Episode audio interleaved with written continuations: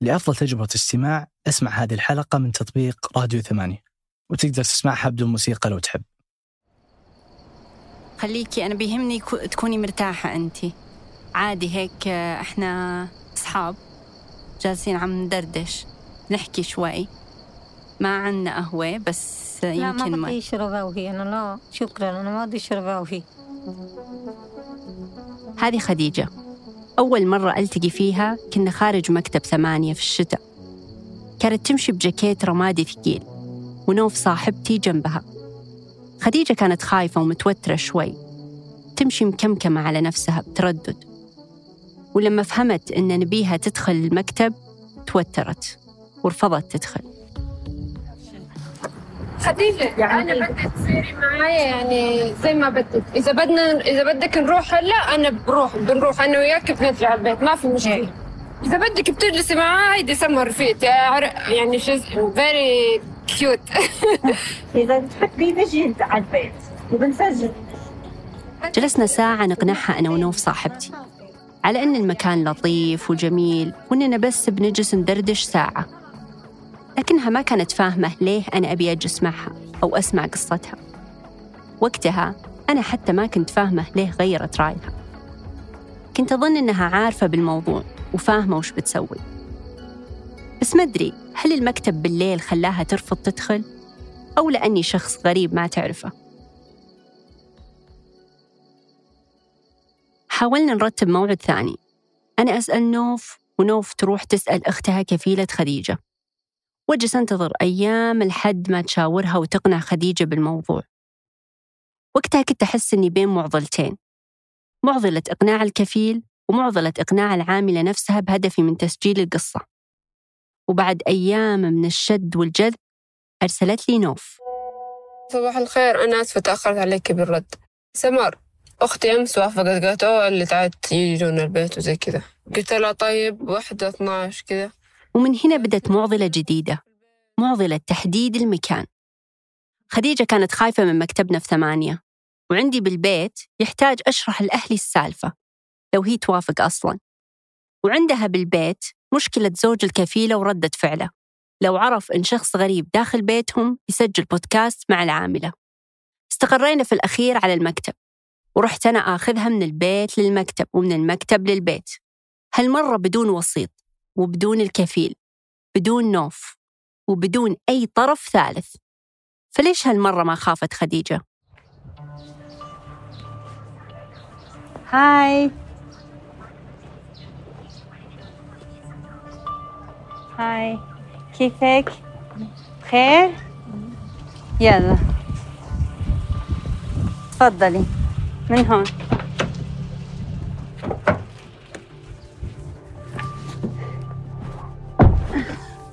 في هذه الحلقة من أصوات أنا سمر سليمان. يلا على الموقع الثاني. بودكاست أصوات هو أحد منتجات إذاعة ثمانية. في كل حلقة بنستعرض قصة أو مجموعة قصص حقيقية بأصوات عربية. نتكلم فيها عن تجاربهم وجانب من حياتهم. خلال الأشهر الماضية التقينا مع عاملات منزليات في السعودية والأردن. اشتغلوا في بلاد عربية ثانية.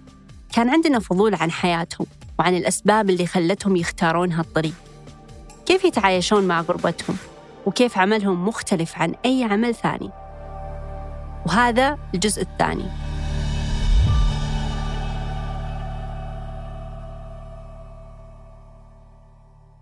إنك تحصل عاملة في السعودية شيء سهل. كل اللي عليك تروح المكتب وتحدد المواصفات والجنسية اللي تبيها وتدفع حق التأشيرة. بس إنك تلاقي لغة مشتركة بينكم صعب. وبسرعة لاحظت هالشيء وأنا أسولف مع كل عاملة.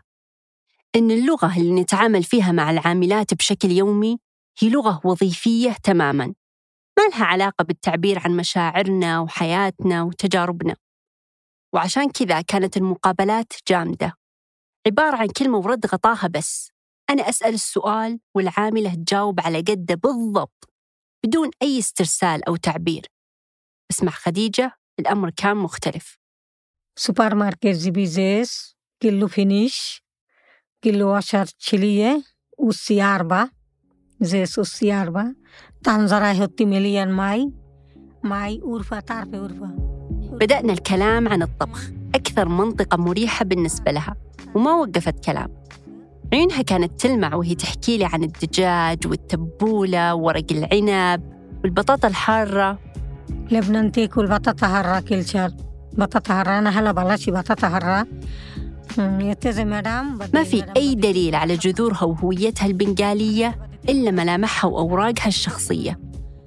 خديجة مو بس متقنة للهجة اللبنانية حتى الثقافة والطبخ وطريقة الكلام في صميم هويتها. حتى الذوق والأسلوب اللبناني جزء منها. ولأنها ما تفهم من العربية إلا اللهجة اللبنانية كان لازم ألوي لساني شوي وأتكلم معه لبناني. تتذكري أول مرة جيتي على لبنان؟ كيف كنتي هل كنتي خايفة؟ أنا؟ أول كابي أول كابي تاني مرة أنا ما كابي لبنان. أنا أول رحت ثلاثة سنة عشرة سنة لبنان أنا. أول ثلاثة سنة فينيش ثلاثة سنة زيت بالبيت راها بنغلاديش. بعد شهر حكى تليفون مدام يلا تعي كده. خديجة عاشت وخدمت في بيروت عشر سنين. سافرت وعمرها 32 سنة بس. كانت خايفة كثير أول ما وصلت. ما تعرف لا عربي ولا إنجليزي. غريبة في بلد وثقافة منفصلين عنها تماما. واختارت هالطريق بعد وفاة زوجها وخسارتها لبيتها. ولما اقترح عليها أخوها تتزوج من جديد رفضت وقررت تسافر وتترك وراها ولدها الوحيد سليم اللي عمره سبع سنين في بنغلاديش. كلاشتين مدرسة. 14 سنة ابني 15 16 سنة finish مدرسة ابني مدرسة تاني غيره هيدا university finish university ابني بعده حكيم أنا شو صار هلا وين مصاري وين مصاري ما في زوجة ما في زوجة مين أعطي مصاري مين أحلام خديجة مرة محدودة. هي ما تشتغل عشان تتسوق أو تسافر في الصيفية وتحويشة العمر كله هي عشان تبني بيت لها. وتقدر ترسل ولدها الجامعة. وهي تحكي هنا الحياة بينهم كأنها مقايضة. هي اليوم تشتغل عشان تعيشه وهو بكرة لما يكبر بيشتغل عشان يعينها. أنا أكبر مني؟ أنا في شغل ماما أنت إيدي بالبيت أنا في شغل. ابني بعد صغيرة. هيك أنا جيت لبنان. آه سودي. جشاي مصاري. بس هالمصاري أو الفلوس اللي جالسة تجمعها خديجة مو حسب خطة مالية واضحة أو ضمانات معينة.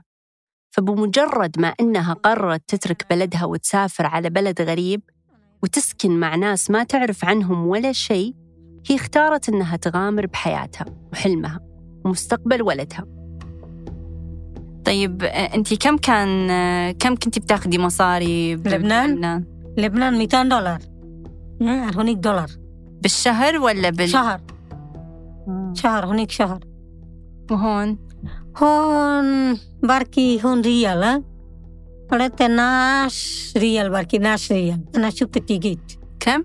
ناش ريال بالشهر ولا بالسنة؟ إيه شهر تيكيت أنا ريال أنا ما تعرف بعضهم ما بعرف 12 ريال هذا مو راتب خديجة هذا الراتب اللي تعتقد خديجة أنها بتستلمه قيمته هنا مو واضحة لها لأنها تفهم بالدولار مو الريال بس كيف تقطع مسافات وتترك أهلها وولدها عشان قيمة مجهولة لها؟ الأكيد إن خديجة ما ناقشت راتبها مع المكتب مثل ما أنا أناقش راتبي في المقابلات الوظيفية أو حتى طلبت مكافأة بنهاية العام على شغلها. ما عندها تأمين طبي ولا أيام إجازات محددة وأوقات العمل بتكون حسب ما يحدده الكفيل. طب هلا أنت إذا إذا خلصتي كل شيء خلصتي شغل البيت خلصتي تنظيف طبخ كل شيء. شو بتعملي؟ شنطة من لبنان شوفي تلفزيون؟ هون شنطة من شوفي موبايل؟ في تلفزيون أنا ما دوري. مدام أولي دوري دوري. مدام ما أولي أنا ما دوري ولا شيء. أنا بس شوفي موبايل؟ في تلفزيون بس خديجة ما تدور على قولتها أو تفتحه إلا إذا قبلت الكفيلة. بالمقابل عندها مسكن آمن ومخزن مليان أكل. جوال تقدر تتواصل فيه مع أهلها وكم قطعة صيفية وشتوية تقدر تلبسها طوال السنة. أما الإجازات هل كان عندك يوم راحة؟ إيه أحد. ساندي أر سعودي زو فرايدي مثل أي عاملة خديجة تشتغل طوال الأسبوع. لكنها في لبنان كانت تنزل البحر يوم الأحد. تتمشى تاكل وتشم هواء البحر البحر بدي حمام النهار بدي آكل. إيه شوفي هوا شمي هوا شوفي. لوحدك أو, مع نهاد والعيلة؟ لا نهاد مع نهاد زوجة نهاد خيار تاني مدام تاني مدام. هي في اكتا أربع اكتا كله روحي معه بس انت ما بتطلعي لوحدك؟ لا لحالي لا؟ بكتير بكتير في سيارة أنا تعرف سيارة. في البداية تفاجأت إن خديجة عندها إجازة ويوم عطلة محدد. بعدين استوعبت إن يوم العطلة هو يوم عطلة كفيلتها اللبنانية نهاد مع عائلتها. وإن التمشية والبحر هو لأن الكفيلة تحتاج أحد يخدمها بعد في يوم الإجازة. ومع أني توقعت إن بيكون في اختلاف بين حياتها في بيروت والسعودية طلع على قولتها سيم سيم وكل التفاصيل الثانية صارت هامشية. سعودي لبنان سيم سيم صالية مدام لما أنا حكي مزبوط ولا مش مزبوط؟ صالي مدام لما خديجة ما تكذب. وإحساسها بالأمان ما يعتمد على تقدير راتبها أو المزايا الوظيفية اللي ممكن الواحد يحصلها في العمل. الأمان بالنسبة لها هو رضا الكفيل اللي يأمن لها لقمة العيش. والخوف يجي لما تبدأ تطرح تصرفات ممكن تزعج الكفيل أو تزعله. مثل خديجة تفتح التلفزيون بدون إذنة أو تطلب إجازة أو حتى أنها تجلس تسجل مع شخص غريب قصتها في بودكاست. انت ليه جيتي هنا اليوم و... وسجلتي معي وحكيتي معي؟ أنا ما بعرف ليه زيتي أنت تعرف أنا شو بعرف؟ ما بعرف شيء أنت ولدتاي أنا روحي. مدام ولدتاي أنا روحي. أنا ما بعرف شيء حتى آخر لحظة من التسجيل خديجة ما كانت عارفة ليه هي جاية وليه أنا بأسمع قصتها. وكل اللي كانت تعرفه إن كفيلتها السعودية مدام لما طلبت منها تروح. مدام لما ما بدي؟ لا لما دام لما عادي عادي. ما في عندك مشكلة قالت له لا مش مشكلة. ليه انت خايفة كتير على مدام لما إيش بتقول إيش؟ كرمال مدام لما زفيلة السعودي. الصدق إني ما كنت فاهمة في البداية هالولاء الكبير للكفيل ولا كنت مستوعبة أن خوف خديجة الحقيقي ما كان مني ولا من المكان بل من ردة فعل كفيلها. فولائها له نابع من فكرة أنه هو اللي قدم لها العمل وجابها من بلدها لهنا. ورغم مساحة الحرية الضيقة إلا أنها تعيش بامتنان عالي وراحة وسلام بدون استيعاب الأبسط حقوقها. مدام لما كتير كتير good كتير كتير good لما صح. مدام لما كفيلتها السعودية كتير good. وحتى نهاد كفيلتها بلبنان. المشكلة هنا مو إن الكفيل سيء أو جيد.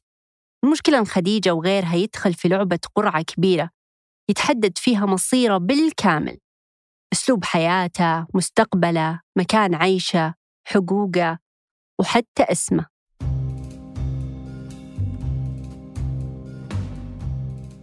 أنا جنى سخندل من فلبين اسمك أصلا جنى ولا؟ جنى جنى. جنى عاملة فلبينية وأم لسبعة أطفال.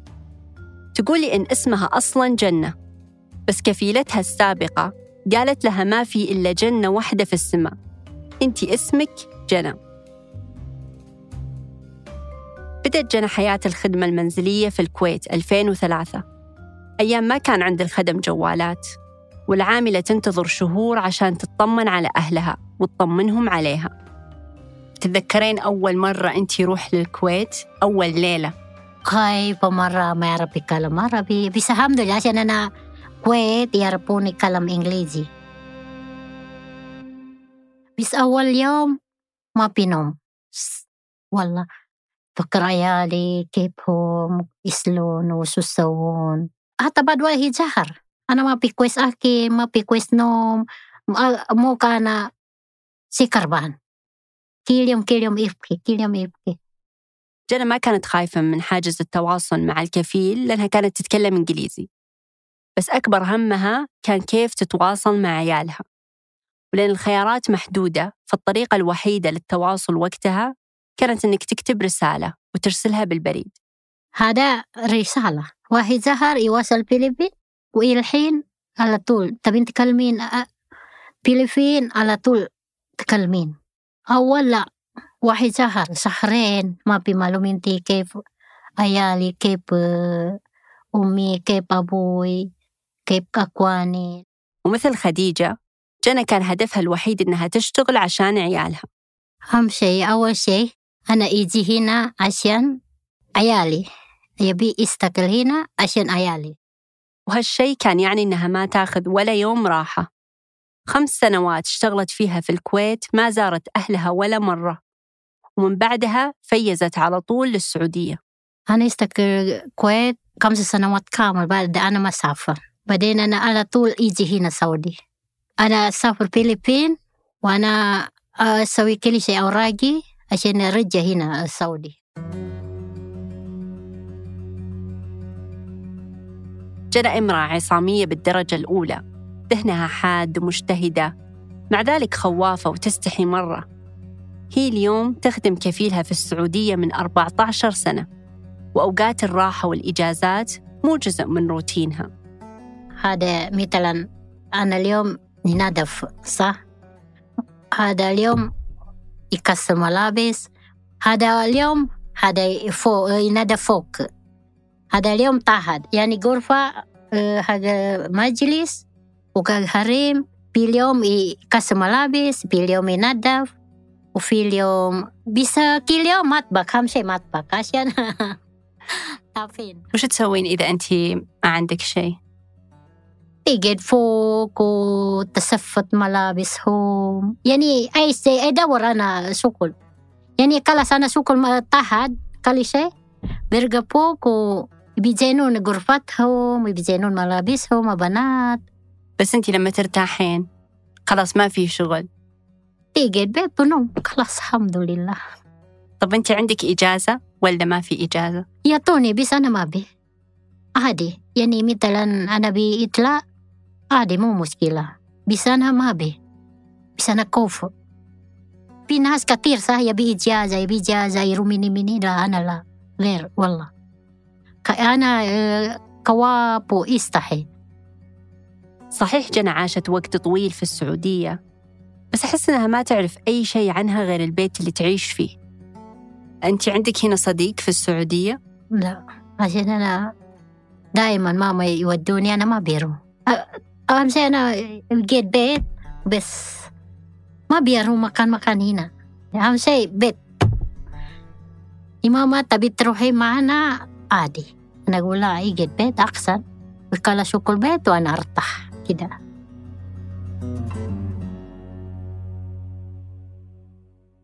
المشكلة هنا مو إن الكفيل يمنعها من الخروج ولكن جنى عندها خوف بشكل عام من الحياة خارج بيت الكفيل.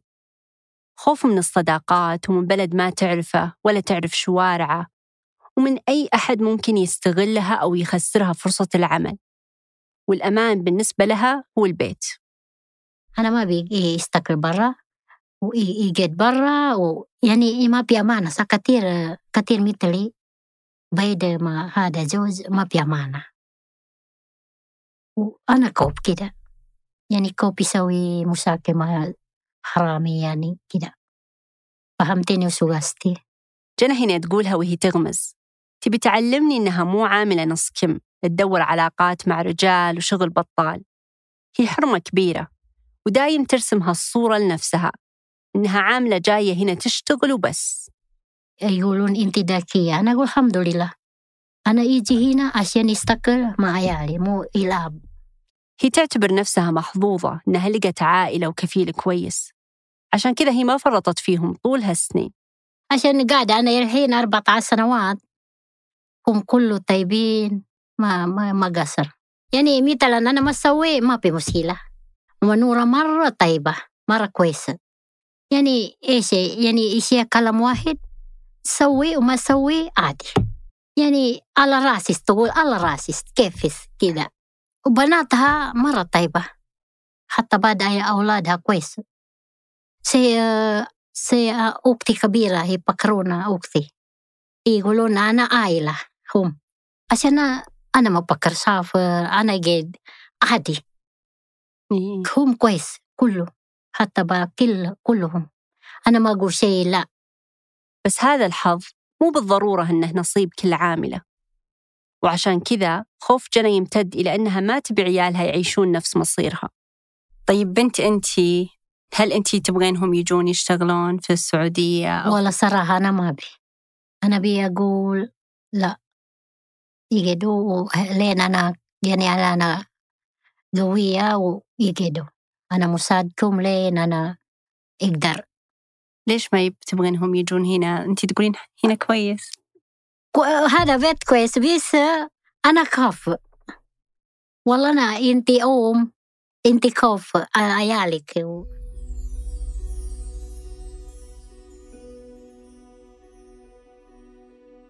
جنى جت السعودية في وقت ذهبي.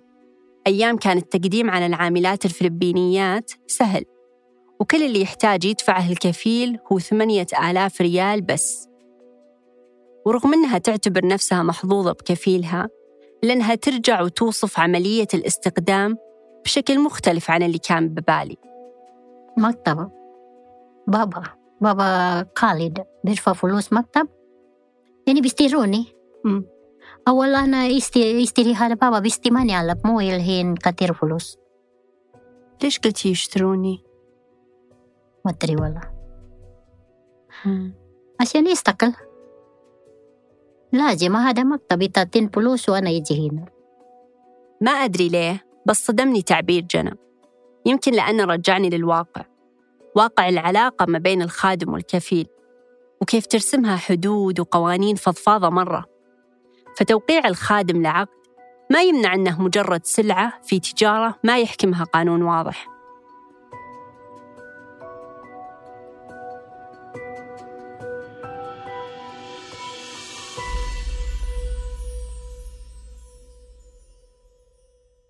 شعور الخوف كان حاضر مع كل عاملة سجلت معها.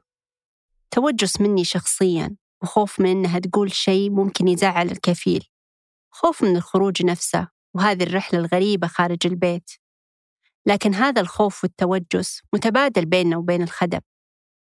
دايما أستذكر كل مرة جت عاملة جديدة بيت جدتي أو واحدة من خالاتي وأسمع كل التعليمات اللي ما لها كتاب أو دليل واضح. هي فقط على حسب هواك أنت ككفيل وأخلاقياتك.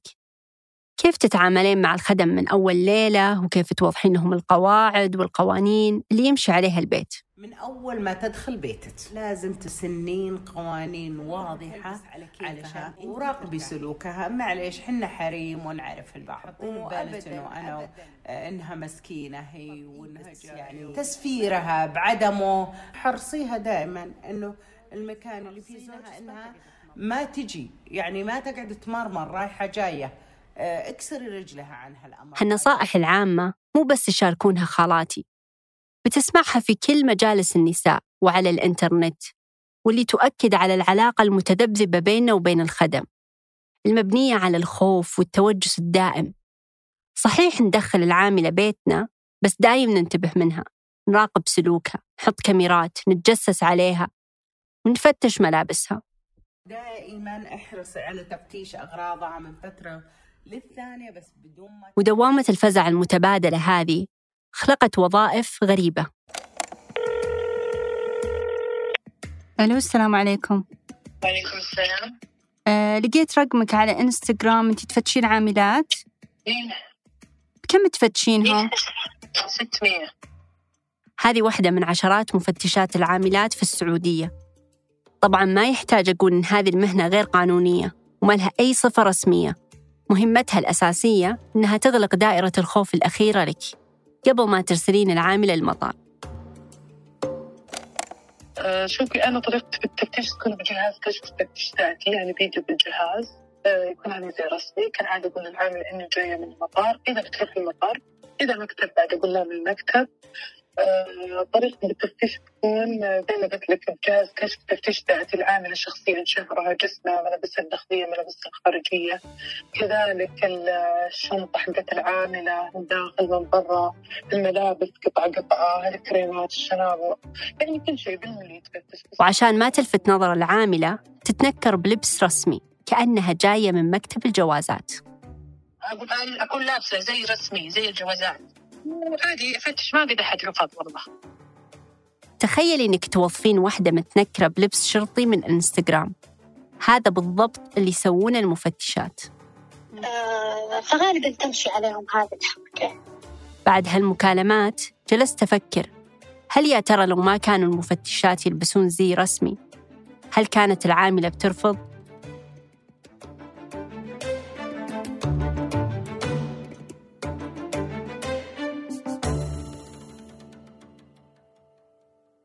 دايم كنت أفكر إني مستحيل أجيب عاملة عندي بالبيت لأني أحسها عبودية مأجورة. كيف أوظف أحد عندي ما عنده فكرة بأبسط حقوقه في الحياة؟ شيء قاسي إنك تجيب أحد يخدمك لأنك مو قادر تنظف وترتب بنفسك. وعادي جدا إنك تكون أطهر إنسان في تعاملاتك مع الناس كلهم بس فجأة لما تصير علاقتك مع خادمة عايشة عندك بالبيت تبدأ تتجلى المخاوف ويتشكل معها التوجس المستمر اللي ما ينتهي إلا برحيلها أو بمحاولاتك السيطرة على كل تصرفاتها. بس بعد ما التقيت بخديجة وسألتها ليه ما اشتغلت في بنغلاديش قالت لي ببساطة ما في فلوس. وين أشتغل في بنغلاديش خياطة؟ ما تكفي المصاري. وقتها استوعبت هالمأزق الأخلاقي العجيب. إنك حتى لو قلت إن هذه عبودية أنت في الواقع فتحت أكل عيش الناس يحتاجون المال. ليكبرون عيالهم ويتعلمون ويوصلون المكان أحسن منهم بس وين القانون اللي يضمن إني ما أتجاوز حقوقهم؟ أنا كن اسمي سينايدا أنا كن 39 Maya and I'm 36 years old. لكن هل الحب له مكان بهالمعادلة؟ في الجزء الثالث والأخير من هذه السلسلة إنجليزي عربي لما أنا أروح شغل أنا ما ما في يعني I don't feel tired because uh, this family they are good. No no Of course he, he messaged me Okay yes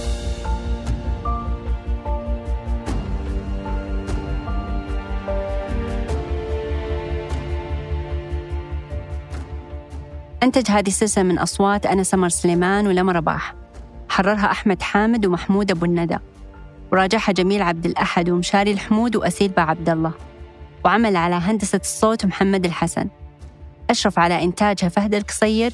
وفي الإشراف على إذاعة ثمانية توأمتي سحر سليمان.